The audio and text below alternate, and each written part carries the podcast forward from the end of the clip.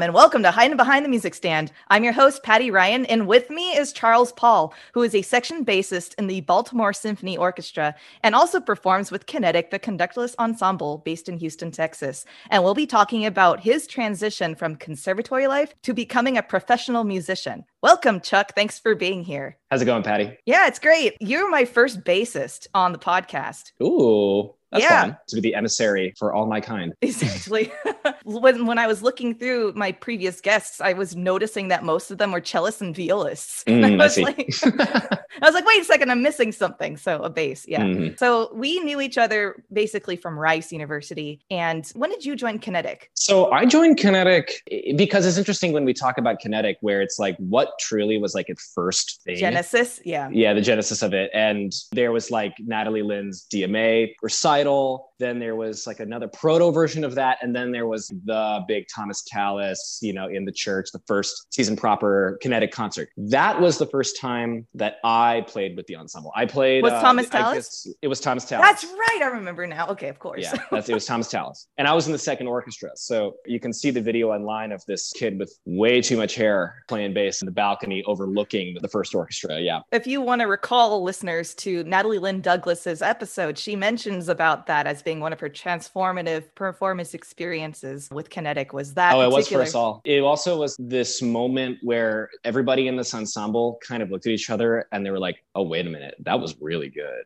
Yeah. Like we could we could do this again." I also I was quite young. That was my junior year of my undergrad, the 1st Mm-hmm. semester, and I was playing with these people who were just like way above my pay grade. you know, no, um, don't say that. it- no, it, oh, it, it was so true. But for me, I was just like, "Holy crap, this was amazing." That was that was when I joined. yeah. I mean, that's basically when I joined as well. So we Mhm. kind of started Kinetic at the same time. Absolutely. And I wanted to talk about how eventually we settled into this groove where because you you preferred playing the third cello part. yeah, I love playing in You the back. Yeah. Yeah, and obviously so did we, me and August Ramos, who and he and I became two of the most frequent people to play bass together. So there was this golden time where it was me, August, and you, and it was Yeah. pass. It was Patty bass, Right. You know, it- yeah, where this squad of the three of us always had the same stuff. Mm-hmm. And I remember, I do remember the day that we were like, yeah, okay, Patty, you're an honorary bass player now. Yes, You know? I know. Yeah. so You- yeah. the reason why was because sometimes the cello part would have a divisi, so that's where the music would split, and you know maybe some front players would play a different music than the back players. So then most of the time that part would be doubling the bass part, which is a pretty standard orchestral technique to do. So therefore, sure. I became an honorary bassist that way. Absolutely. Yeah. Well, it's also because we would play these things where, like, I remember in particular um, playing like Pierre Jalbert, you know, Yep. like string theory. And these just like monster, crazy bass parts and cello parts that were so weighted in the low section and stuff like that. And just you, me, and August just bare knuckling, putting it down, you know, Yeah. big sound. And yeah, you were you were a bass player those days, Patty. I yeah. I, for me, it was such a joy because it's that opportunity to be the glue between the bass section to the cello section. for sure. and it, that's just such a unique role to have i think that's why i loved playing in the back because i had mm-hmm. that unique opportunity to be putting my feet in both boats so to say.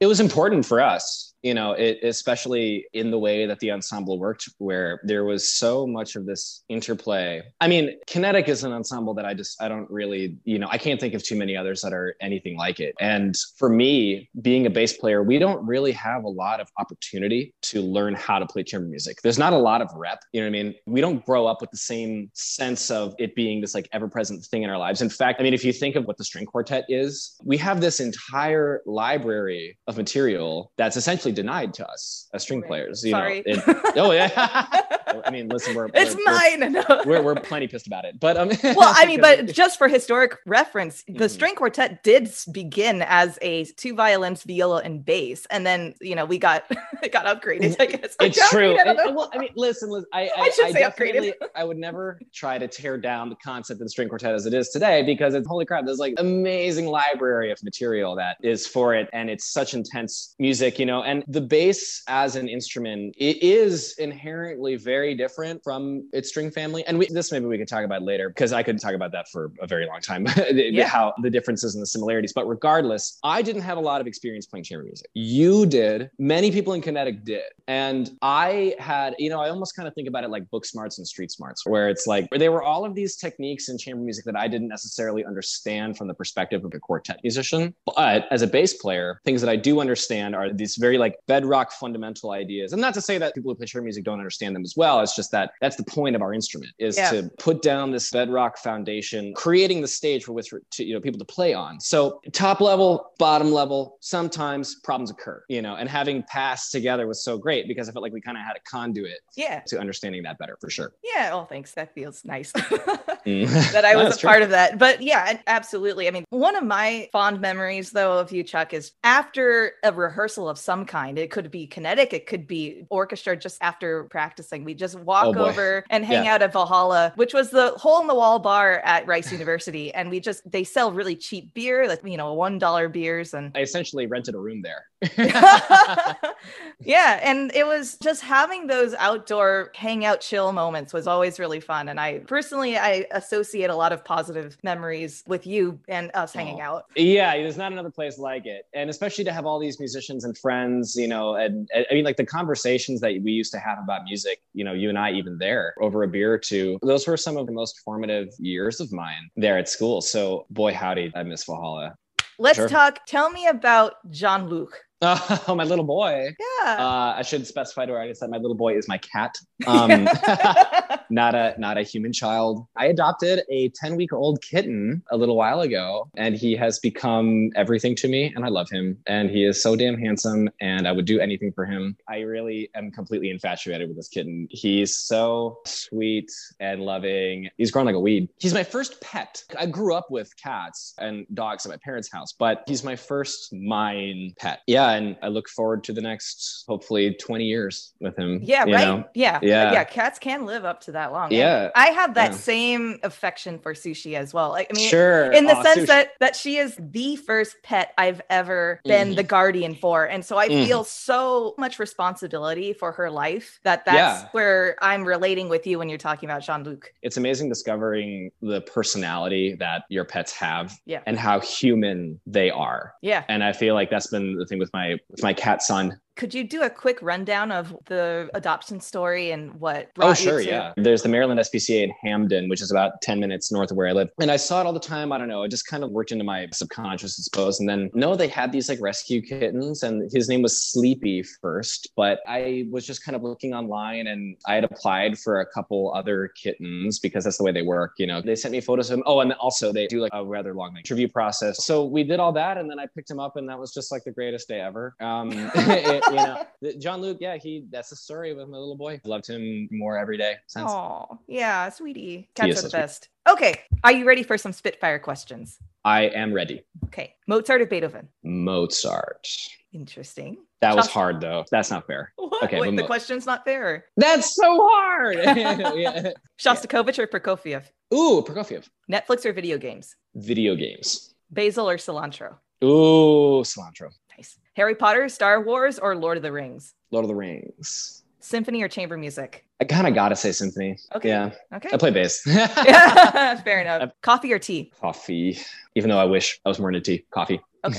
Favorite practice room? Ever? Yeah. Oh, at Rice University Shepherd School of Music, there are two rooms devoted only to the double bassists because our instruments are huge and getting them up the stairs suck. So we have two. One of them is called the fishbowl because one whole wall is a window that goes into a courtyard. So everyone can look at you practicing. Many amazing memories in there for the six years I was at Rice. Got to go fishbowl. Fishbowl. I do remember what you're talking about. Yeah. Favorite professor shout out? Oh, crap. Because I'd love to shout out my teacher, Paul Ellison, of course, Dr. Walter Bailey. I know you retired, but you were amazing. He was my he was my modern music history teacher, and he was immensely creative and somebody who got me into everything. Dr. Bailey, I love you wherever you are. Hope you're safe. Hope you're fine. Most inspired musical hero of any genre? Oh boy, Prince. Yeah, yeah I mean, from a, I mean, yeah. now I'm like a you know honorary Minnesotan. Like oh, now we're all proud of being Prince. Absolutely, yeah. He is one of the most all-encompassing musicians of all time. He thinks about music from every angle. And part of why his music is so complex is because he plays every instrument on so many of his tracks. He thinks about everything at each level of the orchestration. If you have never heard the Prince album Lovesexy, it's an album that's one continuous, there's only one track, but many songs. He refused to cut them for the radio, which is why many people haven't heard it. It's an absolute masterpiece. I'm amazed how few people know that album, but you will not regret it. It is a complete and total bop.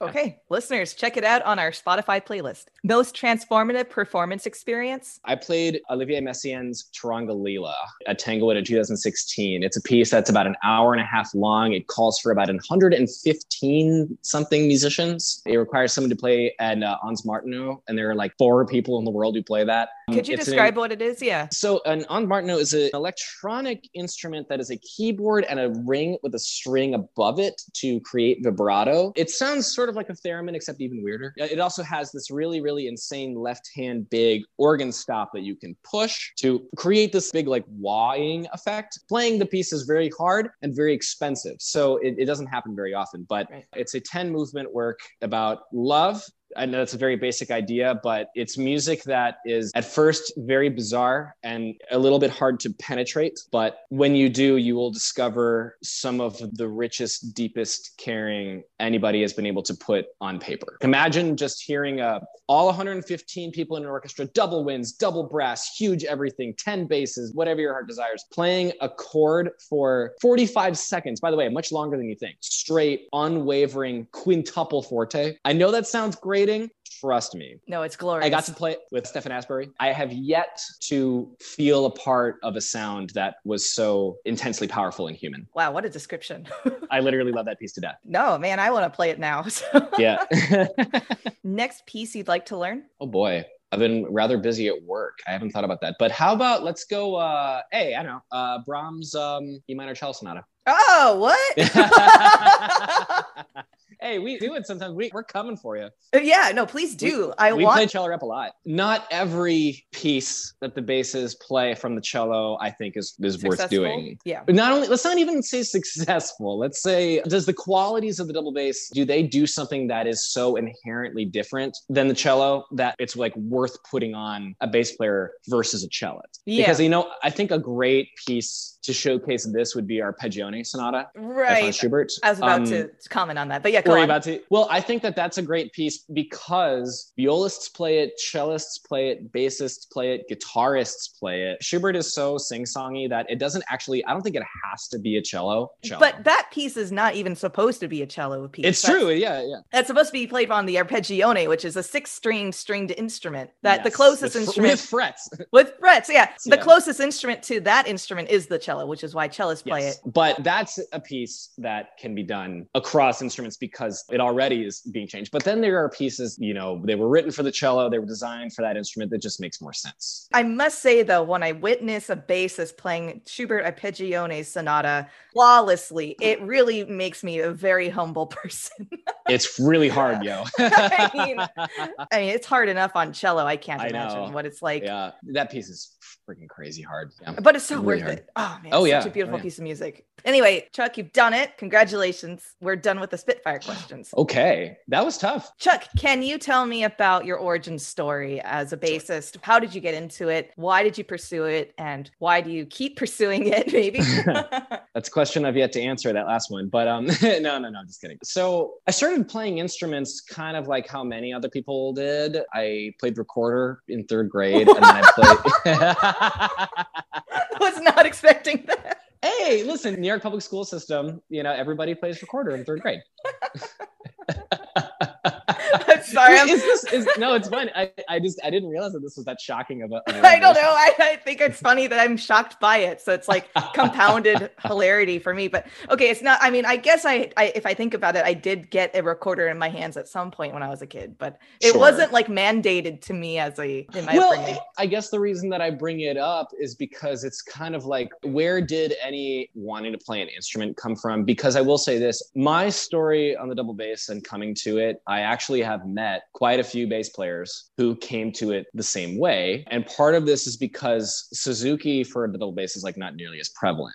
You know what I mean? Yeah. It certainly exists and there are fantastic teachers of it. But playing the bass, you know, it's not like playing the violin or the piano where it's like you're five years old and your parents want you to like go and do that. It's quite separate. So the way I came to it was like this I played recorder. Next year I played clarinet. Next year, I tried the trombone. I moved to Michigan when I was 11 from New York City. I moved to Detroit, Michigan. And then I played the tuba in sixth grade. And by the way, I actually played it for four years. But how did the bass happen? Well, my dad played electric guitar and he loved classic rock. I, in middle school, began to love classic rock as well. Like The Who were my favorite band for a long time. My dad actually took me to see them live. What? Um, I know. Awesome. the Palace of Auburn Hills, yeah, in like 2006 or seven. But I wanted to try electric bass. So for all of middle school, I played electric bass and I like played in my parents' basement with like my long 13 year old hair and braces and like played along to like Rush tunes and Yep. like prog rock, like Yes, King Crimson, and all of these things. Yeah, Yep. I'm happy to see that that you appreciate the Yeah, prog rock. I grew up. Yeah. I grew up with all that too. Yeah, so Ah, I'm there with you.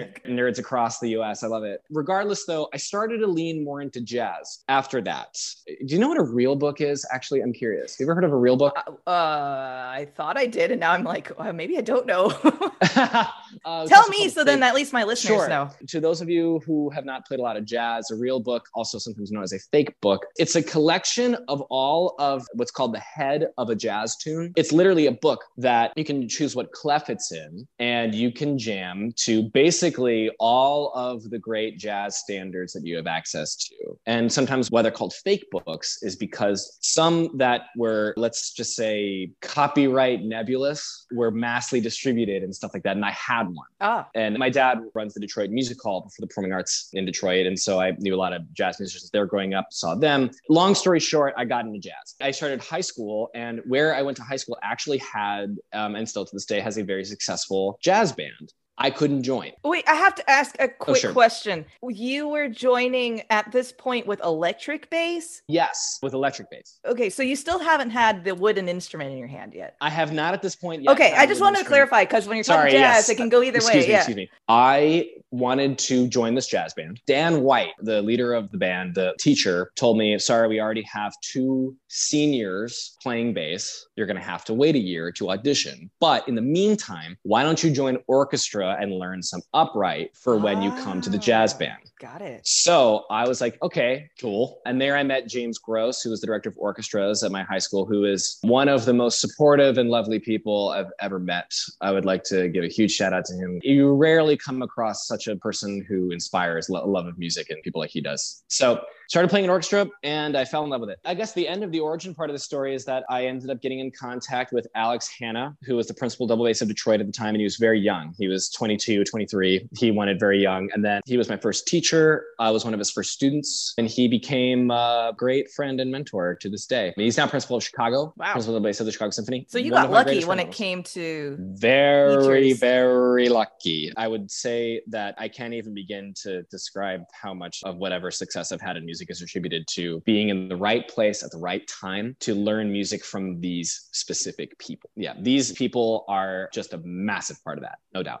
I've run into people who have had similar stories to me, I think, on the bass because of this very reason, where it's like you almost kind of feel like a lot of the time you're coming at it this like misfit in the string family where it's just not codified, it's not set and put together. So when you run into these people who know it and support it, you're in. They are the reason that there's such a tightly knit community of double bass players because it is. It's a very small world. It's rare that I hear a name of a bass player and I don't know them. there's definitely a cohort when it comes to the bass family. Let's put it that that's way, right? that's putting it mildly. And it's funny because, you know, the stereotype of bassists is that, you know, when you see a congregate of bass players together, all they talk about is how to play bass and the certain Oh techniques god. and rosins and whatnots. And it's like, it's so fascinating to me because I don't know, as you're saying, like there is a slight difference between violin, violoncello family to the bass, the tuning of the bass versus the violin and violoncellos Sure. Tuning on a bass is in fourths and Mhm. we're in fifths. So they parallel each other, but they're just a bit different. So there and is, it is that small difference that creates this really large gulf of understanding between us. Even just that creates this long, long list of things that have to be thought about a little differently on the instrument. Um, and also the thickness of your strings too. The, Oh, yeah. and the largeness of your instrument, and there's different even ways of holding the bow. That's like, you Oh, know, yeah. I guess I was just overall commenting on the fact that bass players really find each other and they're really Sure. like buddies for life. That especially happens when you're young. As fun as it is to talk about strings and rosin, as you grow older and, and you grow a little more into the maturity of your musicianship, I think it's important that you start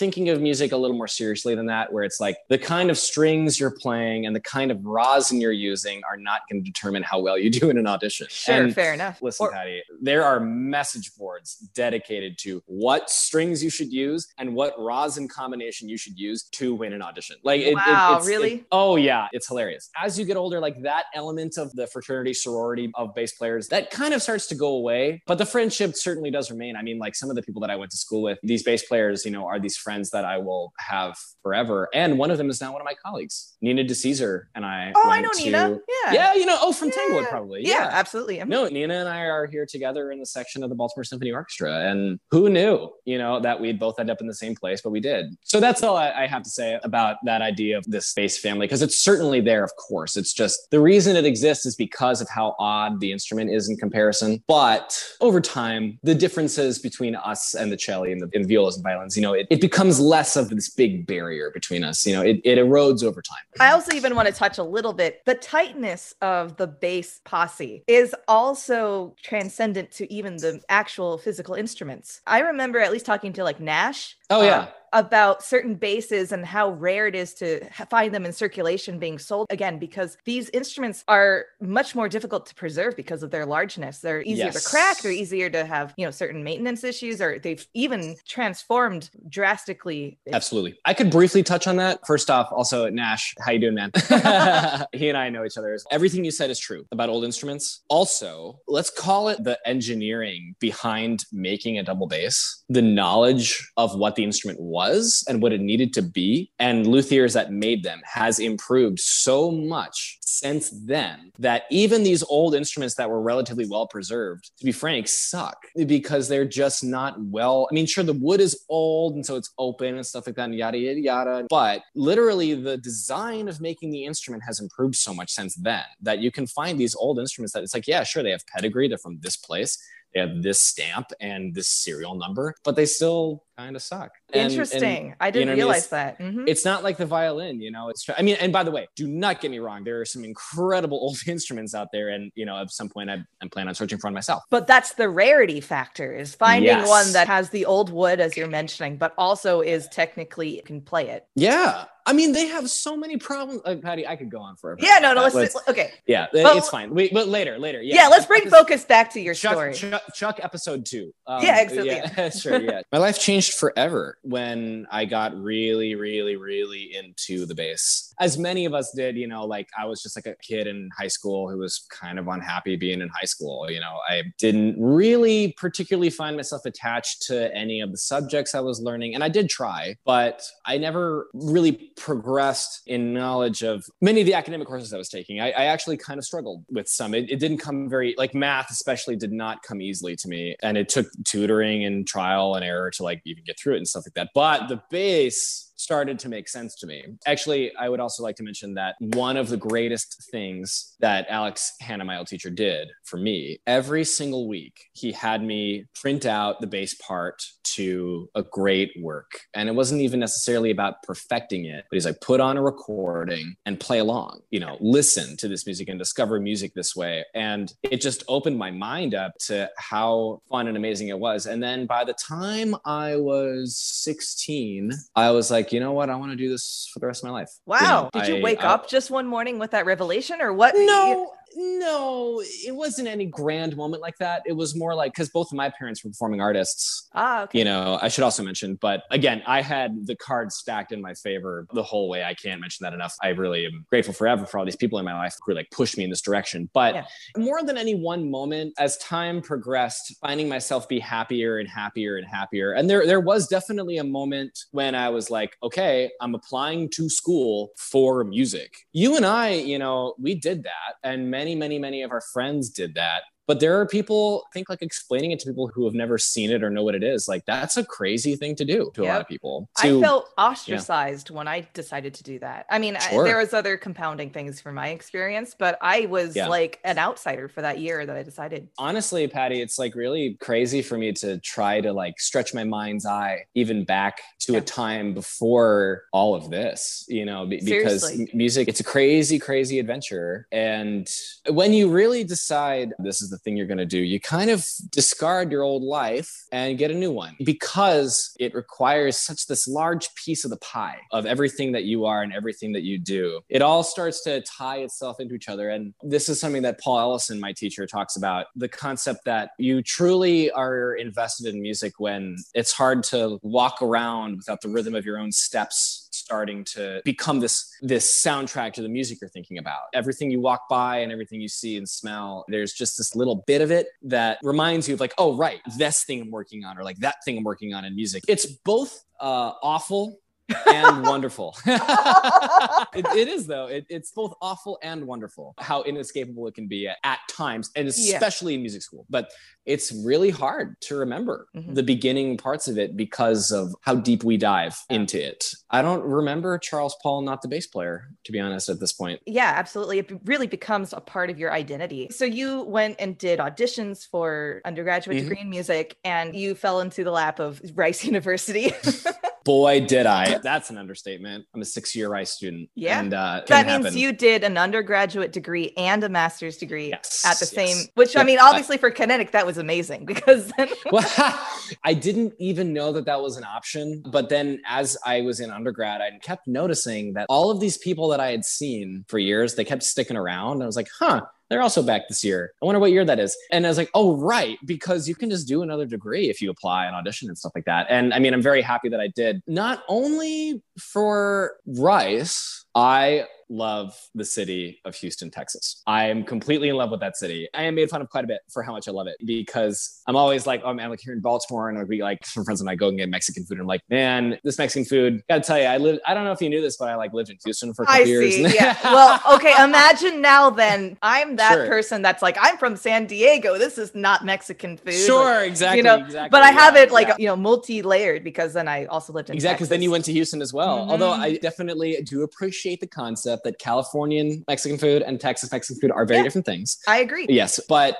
yeah, six years, it was not only just rice, just being in Houston. It's a fascinating city. And now being back on the East Coast, there are so many amazing music schools and so many, you know, amazing programs, and people can get to each other very quickly with the train or the bus or driving or yada, yada, yada. Rice in Houston is locked down. It's all there. It's like this playground we have that's just ours as I Rice see. students. You know what I mean? It's not like in New York where it's like, oh, like they are going to Juilliard or MSM or Mannes or, mm-hmm. you know, or, or like Boston. Boston. Mm-hmm. Yeah, of course, Boston, you know, as so many sure, music you know, schools. Yep. Yeah, of course. It's more like at Rice, it's like we are the Shepherd School of Music and we have no rivals and we do kind well, of all the things. There is the University of Houston there. There too. is the University of Houston, of course. It, the Moores School is fabulous. I more mean that the yeah, but I know what you mean. It's like an oasis in a way. Uh, let me. I mean, I did not mean, of course, to insult my colleagues from the Moores School of Music. I'm more referring to the mentality of what Rice is for. Rice is a very specific place with a lot of very specific goals. Yes. You know, I as a bass player, Paul Ellison, I'll never forget our first couple lessons. He's like, "Hey, this is the repertoire," and he has this stacks and stacks of these orchestral works for us to learn. He's like, "We're to go through every single one." wow! Know? And we did. You know, that is so different from a cellist to a bassist or a violinist mm-hmm. to a bassist. We don't sit down with our orchestra repertoire and go through, you know, the hard. Well, we have extra oh, yeah. classes, but it's not like our primary thing that we bring oh, to our primary teacher, you know? It's everything to us. I mean, it's not everything. We, we, of course, do recitals and have great rep, but the core of the understanding is most certainly the orchestral repertoire. And, you know, me and the colleagues I knew, we became warriors We've trained every day to like run these excerpts and have these ideas about it. And by the way, I should also mention uh, while I predominantly studied with Paul Ellison, I mean, Rice is blessed to have two of the greatest bass players and pedagogues of all time. There's also Timothy Pitts, who I spent quite a bit of time with at Rice as well, and who is one of the most amazing and positive. He's like this like stonemason who just he finds this way to like chip these things out of you and, and express amazing things. But I just felt like I had to mention him because I'm talking about Paul so much as well. course. But Yeah, yeah. for me, like I spent all of these years submerged within this program about the orchestral repertoire and further study, comparing recordings to each other, you know, spending all this time, you know, and score, course, score study and bringing it back to kinetic. That's actually, I feel kind of in a way like the perspective that I brought to kinetic that maybe some of the other musicians had not had. Eventually, um, I started taking auditions. When was your like first audition? My first audition was for the Houston Symphony in March of 2017. I got very lucky and I did advance in my first audition. little did I know I would I would not advance again Ah! for, for you know for a little while, but no, I I got quite lucky. I also had gotten on their sub list earlier that year. So I spent some time subbing with them. If you want a brief rundown of like my audition journey, it's kind of interesting, I suppose, but everybody's kind of got one. The journey is very different for everyone. I took that audition and then I took Detroit, my hometown, having studied with the principal there. Kevin Brown is one of my great friends and another one of the most incredible people I've ever known. And I did not advance. And I was like, okay, Ooh. well, that sucks, but Was that something you weren't expecting? Basically, you're kind of expecting. no. The thing about auditions is that I learned this the best by winning one, which is the weirdest thing, where it's like every committee, each person on a committee has this very specific table of contents. What are they looking for? What do they want? And it is so impossible to guess what that could possibly be. But of course, you know, there are, you know, the golden rules, being in tune and playing Yep. in time and, Yep. and having a basic understanding of it, you know. But I found success in my first audition. And then I went through the first year of my master's, I would unequivocally say was the lowest point of my time at Rice for sure. I ran into very little success and I was having these a lot of questions about myself, like the music I was making and what I liked and stuff like that. And, you know, speaking of Tanglewood, like I'd gone to Tanglewood twice. Mm-hmm. So we bass players can't go a third time. So I was done with that. And then I applied to other music festivals. I didn't get in to anywhere. What? Yeah, I know. I, I got waitlisted. How dare they? I, I'll get defensive for I you. mean, listen, they made the decision and that's fine. And I'm not bitter about it anymore. But there was a time, and because at Rice, you know, everyone's talking about what auditions are you taking? Oh, You my know, God. What, Yep. what festivals are you Yep. going to? Yep. you know it was certainly a big thing and and so i left for the summer of 2018 a little bit with like my tail between my legs and i had the summer of not a lot to do so i started trying things i was like playing music with amateurs and i was i learned this uh, jacob druckman piece called valentine which is a really insane piece for the double bass. To all you listening out there check it out. The piece is one of the greatest for the double bass ever. Okay. and you'll see what i mean. Uh, you need a timpani mallet because you actually hit the instrument a bunch. Oh, awesome. like it's not just chaos. It's very specifically written. Jacob Druckman was a genius. But regardless i found success in auditions when i really was able to let go of the idea that i could guess what the committee wanted. You know i went there and i took the houston audition again actually and i didn't advance at all. Mhm. but that was my second year of my master's but i wasn't deterred. I was still happy with how i sounded. And then i was in the finals for the dallas symphony. That was my fifth audition. And then baltimore i almost didn't even take the audition. You know it was summertime. I was driving around. I just left houston. I had just finished spoleto. I was Uh-huh. really tired but i was going to go to new york to play with the opera company um, teatro nuovo. We were playing gut strings and stuff. So i was like Yeah, you know yeah. what? Yeah totally different. But i was like you know what? Um, i've never been to baltimore. Chelsea kim who i went to rice with had won a job and was living in baltimore. And i was like you know this would be fun to go see my friends and i had been working on the list just was like you know i know all these extras i've been working on them for years Mhm. I might as well go and see how it went and then um three days went by and then i won Yeah. So And, was that just yeah. like a like every time you advanced, was that just a huge shock for you, or was yes. Well, Okay. Yes and no. I was happy with the way that I played on the whole, Mhm. but no matter what, I had been so discouraged by the way that the audition process had went that no matter how well I thought I played, it could, in my mind, have gone either way. right? You're So, no. desensitized to your own attachment to your playing. Yeah, I get that. Yes, and that's definitely the thing that I would like to say to anybody discouraged with auditions where it's like you just have to keep playing in a way that you like, regardless of the way it goes, because you never know. Like there were rounds I thought that I played in Detroit that I thought sounded better than ones I played here. Mm-hmm. There were auditions I took for smaller orchestras that I didn't advance in at all. Thought I played well, bit smaller than Baltimore, and then I came mm-hmm. to Baltimore and played this way, and then they liked it, and then it worked out, and my life changed forever. Yeah, I really can't emphasize enough that you will never know. You just won't. It's a fool's errand to try to predict to really, what they yeah yeah what predict what they want and how it will go. Mm-hmm. You just gotta go. you just or you just gotta yeah. You have to play for yourself and for the oh, yeah. enjoyment of what you love in the music or in the if you don't like it, no one if you don't like it, no one else will. Right. That really, even looking back on it now, that's why my first year of my master's was so miserable was because mm-hmm. I was trying to be somebody that I wasn't. I was trying to play in a way that wasn't me. And that is the biggest mistake you can make is to truly go against the grain of what you like because that's why we started this theoretically at all is right. that we like the music we're playing if you're not satisfying that then boy like think about it like this if you win a job playing in a way that you don't like to play you will be expected to play the way you won. Right. And you will be unhappy. If you win a job being somebody you aren't, you're going to have to keep being that person that isn't you. And that's going to make you unhappy. I mean,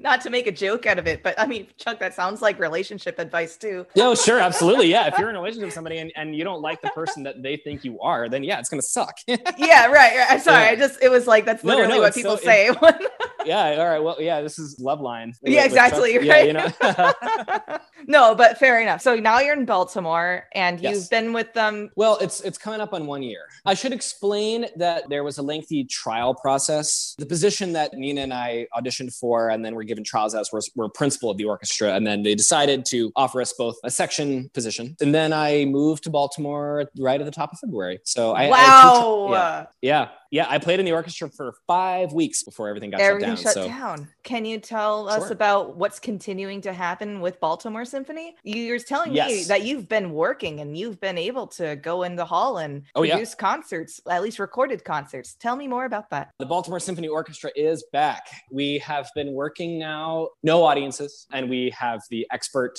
guidance of Dr. Stephen Gange from Johns Hopkins University, epidemiologist. He has been reviewing all of our guidelines. We have been distanced. We have been in masks and we've been recording. Honestly, it's been crazy because I've been going into, I, we, uh, I, should also explain that we have two different cohorts. One cohort is in the morning, one cohort is in the afternoon. We work from Tuesday to Saturday, then we have the weekend off. I can't describe how good it is for the soul, you know, after all the time that we spent apart to be back. But the way that we are doing concerts is a little different because uh, we just actually came out with our first episode of the Baltimore Symphony Orchestra sessions, where we are combining our recordings of our performances that we make with musician interviews, some like backstage stuff behind the scenes things. It's almost like a sandwich of uh, musical content, interview, rehearsal content, recording, interview, you know, and that is available, by the way. If you would go to uh, bsooffstage.org, uh, you can access our content available. It is $10 per episode or $20 for all access for the month. Plenty of really amazing things going on there. More ever to come. You know, we, we've recorded a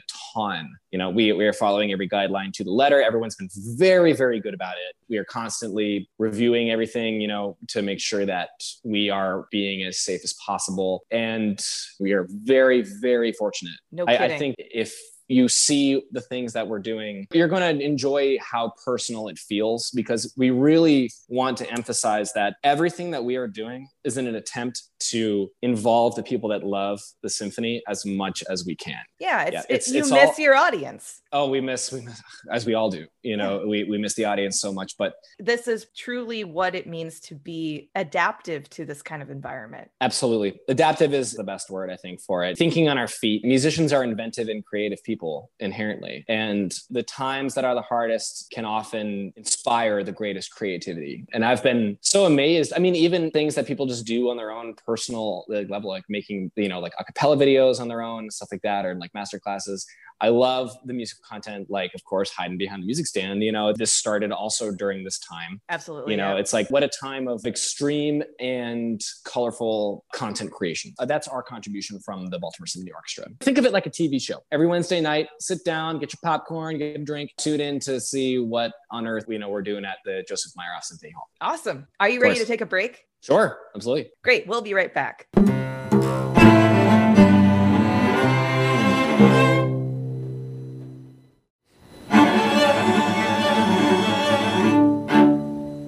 Back from the break. So before the break, now I have sushi in my arms, but alas, one day I will meet Jean Luc. Absolutely, you'll meet Jean Luc. Okay, but Jean Luc is a great transition into talking about your transition from conservatory life to becoming a professional musician. Can you Sure. tell me about what that is like for you or what you're discovering about yourself? The first thing to, I guess, recant is the very profound realization I had in my first couple of weeks of work that I had no interests. Yeah, it's a very blunt statement, but I moved to Baltimore. I had an apartment. I was still putting things in it. You know, I didn't really have very many things yet still. I had been living in Detroit with my brother for the period of time that was between the audition and starting the, or- the job at the orchestra. Also, I had been working at Michigan State with Kevin Brown as like a TA performance diploma, you know, which was amazing. But I had spent all of this time getting ready for my trials. So it was over. You know, the trials were over. I had a job, contract was signed, moved to Baltimore. Here I am. Plop. This thing that, you know, what? I said what? like plop. You're plopped oh, into Oh, the- yeah. You, it's like you're just there after all of this time of working and dreaming and thinking and imagining like what it would be like to like move to a new city and start a job. And as especially having gone to Rice and, and focusing on auditions for so long, we had been dreaming about it for so long. right. So I remember, I'll never forget it. It was a Saturday night and we had the Sunday off the next day. I went out after the concert with some of these new friends I had in the orchestra. You know, we played a great concert. We went out. It was super fun. I came back to my apartment and then I went to bed, woke up on Sunday and everybody was like, oh, I'm going to like practice today or I'm going to like do this thing. I'm going to do that thing. And I'm like, okay, okay, okay. I was sitting on this couch just being like, I don't know what to do. you know, like, what do I I have this time. You know what I mean? Like time to like, you know, I had already kind of worked on the music for next week. I had spent some time practicing. I made some breakfast, you know, but even the breakfast I made was kind of bland because I was so used to like, oh, I have 10 minutes before I have to like get to class or go to rehearsal or something. You know, I, I really had this very deep and profound realization that in the years that I spent preparing for the life after the job, I hadn't given any time or thought to What that life would look what, I- like. what, what that life was going to look like. Yeah, like what I I wanted out of life. you know what I mean? It was just crazy because it's like I started to meet and become good friends with people who had been playing in the orchestra for a year, two years, five years, ten years, twenty years. Uh, these people who have been here for this amount of time, and you know, they're all stellar musicians, and they spend all this time thinking about music, but also they have interests. I mean, I'm sorry I'm- to interject, but I just love this Sure. because this is essentially like why I created this podcast was because Absolutely, sure. like of course we have our lives and the lives that we were in school. That environment is so hard to describe until you're in it. It's yes. it's so immersive. There's like I think there's no other Yes. way of me ex- describing it just other than immersive. You are immersed in music. You're live, breathing, and dying for music every single day. It's your entire goal to become a quote unquote successful professional musician. And that again is what you're saying. I'm reiterating. You don't ever really plan for what it's going to look like once you do No. re- get to that stage in your life when you're saying, "Yeah, I am employed. I am getting paid to do this. I'm in a symphony. I'm in a string quartet. I'm freelancing Yeah. or, you know, whatever avenue you go down. And so part of me was like, I know that we are more complex people than just music. Our entire lives is not just about live, breathing, and dying for music as well. Yeah. There are other things. So anyway, I'll get off again my soapbox. But- No, no, no. But that's so true. Is that it's almost as if music is like a music school, I should say, is like like this bubbling oil that you just get put into, and your day to day life is kind of volatile in a way where it's like, oh, I'm going to be doing this with this thing and this that thing, and then oh, I'm going to go see these people, and I'm. But at the end of the day, most of the time it comes back to working and working on music and stuff like that. It's like you treat not only yourself but the people around you in the same way for a lot of the time you're there. It can really come down to that. So. Okay. I think that because we had talked a little bit about comparing audition taking, music making to relationships and dating. Yeah. In the time that I was in music school, I knew many, many of my great friends and colleagues who maintained this idea that we are musicians. They go on like Tinder or they go on these dating apps and stuff, and they see people who don't play music Mhm. professionally or you know as their modus operandi they see these people who aren't like us and they say i don't know if i could seriously date somebody who isn't a musician Right. and i say why and they say well i just think that they're probably going to be boring Ah, interesting. and to put this frankly no no no no no no they these people who do other things. You know what I mean? They they have a job, sure, but they also go home and do other things and have they have a nine to five. They Yeah, have a desert. they can close the door Yeah. on their job Yeah. and do something else. Yeah. It is so the opposite of what you think. They are not boring. We are boring. We spend all day doing the same thing over and over and over In again. one room. in for- one room and we go almost nowhere and do almost nothing except this one thing. They just because they don't understand maybe some kind of you know higher plane of understanding about uh, you know beethoven or wagner or strauss or yada yada yada that does not make us interesting inherently. You know what i mean? It's like Mhm. yes these are interesting things Mhm, to a certain extent mhm. but the amount of conversations that it's like i mean i'm not speaking to you obviously i'm speaking to like this hypothetical like Right. th- this other musician it's like the, the amount of conversations that we have especially bass players that Mhm. come down to like what kind of like oh yeah like i tried like a 60% 40% mix of pops bass rosin and Goldstein bass rosin do you think there's anybody out there other than us that thinks that's interesting it's like no that's not the case Yeah. you know so joining the baltimore symphony orchestra and moving to this new place and everything i just said was this really amazing like wake up call to me that it's like you know what it's a time not only to work hard at the instrument but it's like it's a time to work hard on like being a person Discovering that who you sense. are out Disco- like discovering who i am what do i like Or maybe can I even ask because you said you don't remember the Chuck Paul you were before bass. Now is the time to like rediscover that, but fuse it with your love of bass, right? Yes, absolutely. Well, that's the thing is that it's like, well, I mean, I will say COVID made this a lot easier. Well, Playing sure. video games was one thing that I, I used to do when I was younger for a long time, and now I do it again. But also um, things that I never before had thought to try. I started doing watercolors a couple months ago. That's awesome, dude. Um, I definitely can tell you I am not very good at it, but hey, practice but- makes but you know. practice makes perfect it's true but it's beautifully calming and soothing it's almost kind of like applying the focus i do to practice but to like mixing paint and it's so low stakes my tenure doesn't rely on you know like it, it- my dental insurance doesn't rely upon how well i can watercolor. It's just a thing i do. That and especially cooking having the time and not only not only the time to do but the time to fail. You know Mm, like like i have the time to try things i've never tried before in the kitchen. And frankly i've failed at them the first couple times i tried them but i had that mental space to think about what i wanted to do differently and what i wanted to improve and and what to do this time and what to do that time and something that had absolutely nothing to do with the double bass it had nothing to do with it and that's sort of applying the lessons i learned as a music student in the sense of caring about something and getting invested in it and becoming more learned about it, but something that had absolutely nothing to do with music. It's been a joy to surprise even myself with the things that I like to do. Started cycling the summer. Again, not very good at it, but I get better at it each time I do it. And that's important. I Yeah. love everything you're saying right now because basically everyone's got to start somewhere at any activity. No one, okay, At everything. It's, very rare for someone to be a prodigy at anything. Like we think of a prodigy as a Absolutely. musician thing to do or whatever. Like it's very, very rare to do that. Everyone starts somewhere. But what Yes. I love about what you're saying is that essentially what you're bringing to all the activities you're trying out is the musician's way of experimentation. It's like, you know what I mean? Sure. It's you are still Absolutely. being a musician. Everything Oh, that yeah. you learned in conservatory or your tool was the bass, but what Yes. you inherently learned was the process of discovery, the process of failing, the process Yes. of perfecting and Yes. figuring out what you do like and what you don't like and figuring out what your voice is. Yes. I mean, I guess when people think about musicians, we think about us as in pop culture as these eccentric people. And as you're saying, Sure. like we actually are kind of boring. like No, we're boring.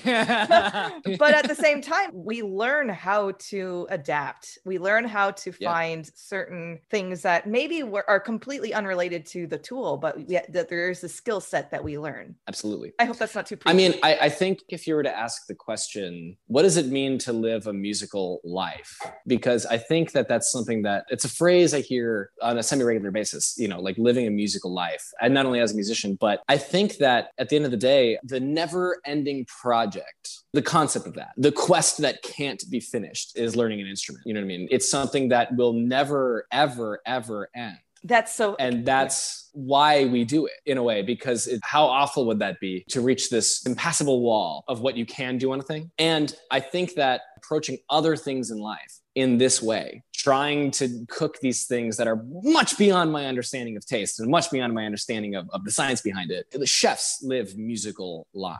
Oh my God. Painters live so musical lives. Respect. Athletes live musical lives. And what I mean by that is that they have this thing or this goal that no matter how much they do it, it is never done. It's never perfect and to have ever the larger dragon to slay, ever the greater thing to build. That's the point of playing music, I think, for us. At, to, at, the very least on, on the personal level. It's sure, not sure, to sure. say that even if it's not quote unquote perfect, that doesn't negate the performance. That doesn't negate the dish. That doesn't no. negate any of the experiences you had. It's just part of the journey of discovery and, oh, yes. and climbing, you know, reaching that new level of progress, really. I think it's clear to discuss that because I do think Absolutely. sometimes sometimes in music school, I at least again I can speak from my own experience. We strive for this sure. ideal of what perfection is, and oh, yes. that is such a red herring. There's really is as what you're saying about your audition story. There's really no such thing as what perfection is. It's who you are as a yeah. genuine person, authentic person. That is actually a really good way to put it. Is the authenticity of your craft, and I would also think about it like this trying these other things now because it comes back to music from from the circle of, of trying these other things is that what trying to be i guess quote unquote a regular person but that's not the i guess that's not a very good way to put it a non-musician regular person a non-musician is trying to put yourself in the perspective of the audience that you play for it, mm. it, it's like at the end of the day, we make music for the people who don't know as much about music as we do. And we play these things that to them, they believe that, oh, how could that get any better? You know, that was wonderful. And I enjoyed that so much. And to be an amateur cook, to be an amateur cyclist, to be an amateur painter is to both be the performer and the audience at the same time where I try to make a dish and I do all of the things that I'm trying to do as the performer. And then I then get to be the audience and judge the taste, where the taste of the thing that I've made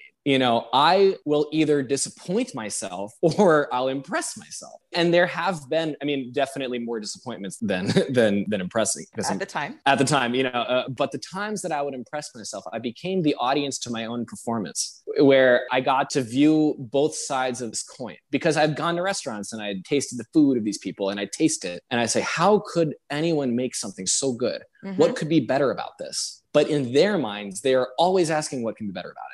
Mm-hmm. And in the very same way, now I have a new perspective of the own music that I make where I try then to see from the amateur audience's perspective the things that I make. It's been very good for my mental health to play and to be like, you know, I can be obsessive about this, and I probably will, but I have four strings strapped over a wooden box. And I made a, a sound that I, at least a part of me, found very pleasing. And there are people who would listen to that and say, wow, how do you do that? You know, and, and, I think for me, having other interests has taught me the value of the thing that I do every day because I was so knotted up about it. I was so out of sorts with the uh, the naivety of not knowing that I didn't even really know when to enjoy the thing that I made because it took trying something so totally new that I had nothing. I like it's like trying to imagine back when I first started playing the bass. When was the first time that I made a sound that I was like, wow, I really like that sound, you know? And trying to live that way has made me immensely happier. And I would recommend it. I mean, to anybody struggling with playing an instrument right now, because we all constantly do. Yeah, just That's try an to, understatement. yeah, I know. Yeah. just just try to see it through the eyes of somebody who is amazed by what you do. Yeah, I well, the point I wanted to make in what you're saying though is that at one point you had that question of yourself when you're saying, how does yeah. that person do it? How did that yes. person create this? How does Edgar Meyer do this, or what? I mean, just to bring up. Yeah. Oh God. Yeah. You know, I continue to ask that question. Yeah. yeah. How, or does, like, how does Edgar do it? Yeah. I, I have my I had, mind I had so continuously blown by Edgar all the time. yeah, well, no, but my okay, so mine is like when I was nine years old, I was just starting cello, and my teacher was telling me that it's really hard to play on the C string. And there was a hmm. moment when Edgar Meyer was in town soloing or something, and he came sure. to my high school, uh, my eventual high school, I should say, and he gave a master class with our orchestra there, which is kind of insane to think about. Him that's giving amazing. a master. I know, right? I mean, Holy crap! Yeah, yeah, that's what I'm saying. And at the end, you can ask Edgar and anything. And I raised Wow. my little dinky hand and I was like, is it really hard to play on the E string, which is the lowest string on the bass? Right? Yeah, yeah. like yeah. that's the dumbest Yeah. thing as a professional musician to like ask the like biggest named bass player of all time. But he I, gave I- me I but would- he I wouldn't totally agree with that, but yeah, sure. or at least you know pop culture i mean he's in like goat rodeo and is that what oh, you're Oh, sure. I mean, I just, or- I personally like pl- playing on the E string is friggin' hard. Oh! Okay okay Yeah, i thought you were negating his like his st- stature No, no, no, no, no, Okay, no, okay, no, okay. no, no, no, no. Yeah, just yeah. like I want to ask Edgar how he plays an E string. you know, like, yeah. Well okay Yeah. but you know like everyone else in the room i felt like when i asked that question Sure, everyone sure, else in the room like just like did this really cathartic sigh of like uh why the stupid question Mhm. and then he was like no no no and he i don't remember his answer of course but like i remember him kind of validating why i was asking this question and Sure. Um, I mean, that's my story about Edgar Meyer, but I think I guess it's the love that. wonder part that maybe was part of why that memory came to mind was because I had that wonder. I didn't understand how someone could pull a string to create that sound and to create it Yeah. consistently too. Is just that's the craft of mastery and mastering something, right? we forget all the time that what we do as musicians is miraculous. I was gonna say You know, magic. it- yeah, it- I mean, basically. Absolutely. Also, uh, it is both of these things and it, all of these things. You know, we take it so for granted. It's like walking and talking and breathing and eating to us at this point after all this time we've spent with it. But putting a bow on the string, there was a time for all of us when that was The hardest so thing. foreign and bizarre. Yeah. To go back to Paul Ellison, one of the most brilliant things he frequently instructs is because he teaches pedagogy at Rice. First lesson of pedagogy, I'll never forget it. He says, take your bass and play it the wrong way. Put your right hand on the strings, left hand on the bow, and just try that for a second. And he said, that's what it feels like to someone who has never held the instrument before. You might have forgotten, but that's what that feels like and how foreign and bizarre it is. And, and that to him is the first way to crack the code of trying to teach this thing that you know so well. And, and I, I think that to bring it all back, how foreign it felt to me to just be a guy, you know, just to like be a person that wasn't affiliated with the Shepherd School of Music. I had a position within an Exam orchestra and it mattered when I was there and it mattered that I worked and thought about it and I did, you know, but after the day is over, it felt foreign to me it's yours, you know. And so now to get to experience the wonder again of trying all of these new things, the wonder and the magic. In a way, like coming out of music school, it, it's felt truly like how you felt like seeing Edgar that first time. Like, how do these people do it? Mhm. you know, how do they just be? You know, every day it's a new it's a new task. I'd say. Yeah. The other part of finding that wonder in these new activities is realizing how instinctive you Mm. were towards music and then Yes. not taking that for granted. That's kind of a weird Sure. way of putting this, but I think that it's humbling, I guess is my point, Yeah. right? I feel like in a lot of ways we have very similar realizations in our life. Eh, a- Yeah. At least when you're telling me your story and where you are now, because I also had a period of my life here in Minnesota that I was not sure. I only knew what music was and maybe Yeah. said I had these outside interests, but I never really actively participated in them. And it took me a while to even also go out and discover new activities that I might enjoy and experiment that way. Eh, yeah, it is a sort of a waking up call from getting out of a conservatory environment to living a normal life like everyone else is doing and catching up in that way. But out of all those activities, what has stuck out to you the most to be, you know, maybe one that you want to pursue for the rest of your life? I would say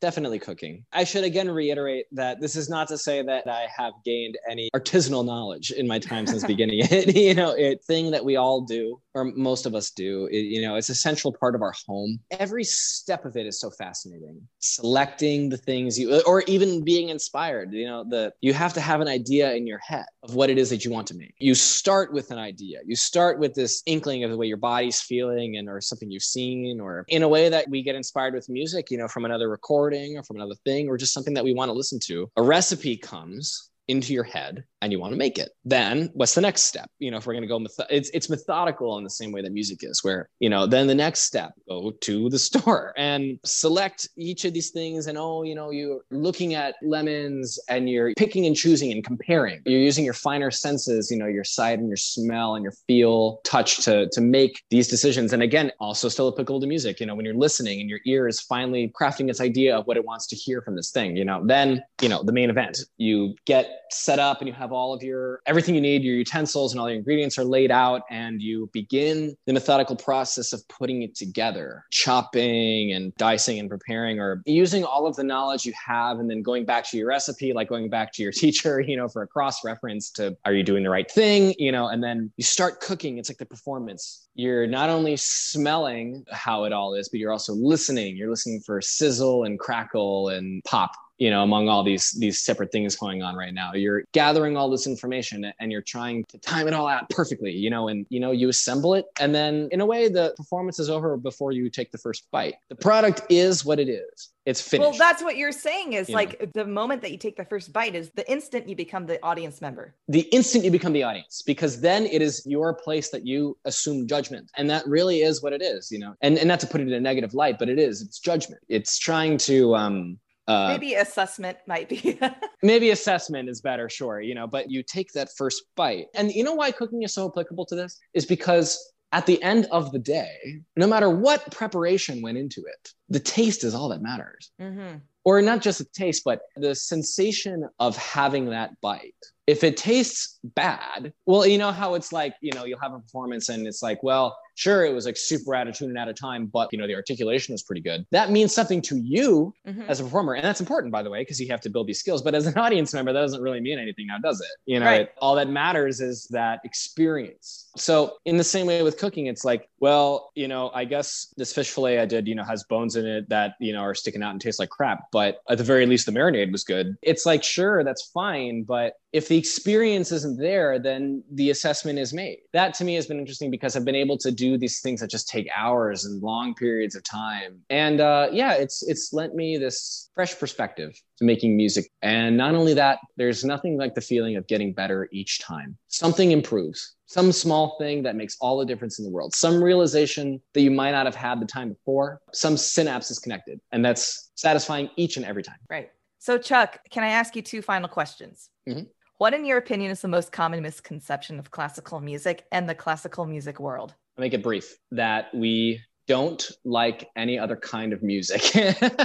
yeah, that's really uh, important. Uh, yeah, right off the bat, the most misconceived thing. We like all kinds of music. We enjoy the, many of the same things that non-classical musicians enjoy, and also, yes, we wear tuxes all the time, but also we like to wear street clothes and we like to do all the normal things too that was short and sweet. Mm. After all the impact that COVID has done to classical music, what do you think is something positive that will enhance and carry on in our profession? I think that COVID has taught us the value of supporting each other's content, supporting each other's ideology in music. When we have such a common enemy, you know, of a thing that threatens the health of each other, our petty differences in music seem to just disappear. I would hope that this makes us very when we really can collaborate in person together i would hope that we are really down to just listen to each other and have a really really good time oh i just can't wait to hear you all again Aww. you know in person yeah, yeah, for real. No, you know, but- you and Kinetic and all these people, like that's all I had to say. Is I oh boy, I just I just can't wait. I have to say that is a unique answer. I have not heard that answer yet from anyone who okay. I've asked, which is great. I mean, because it's true. We I mean, people say it in the vein that there are way more live stream concerts happening.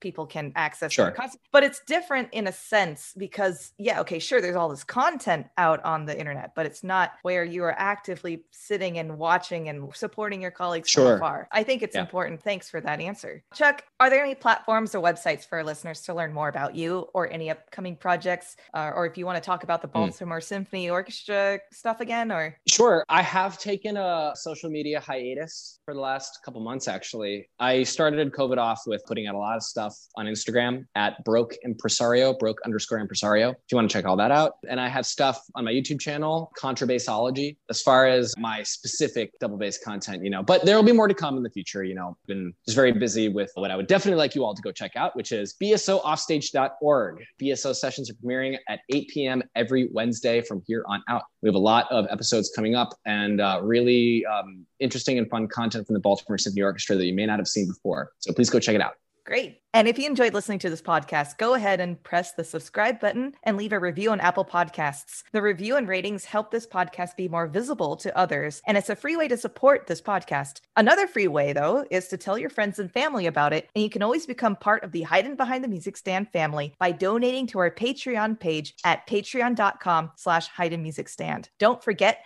there's also a Spotify playlist available that contains all the pieces we've discussed on the podcast. It's all great music, and the link is always in the description of each episode. Follow us on social media Facebook, Instagram, and Twitter, all at Haydn Music Stand for more content. Thanks, Chuck, for being here. Thank you very much, Patty. This is so fun. Yeah, and thanks for listening. Sushi, say bye.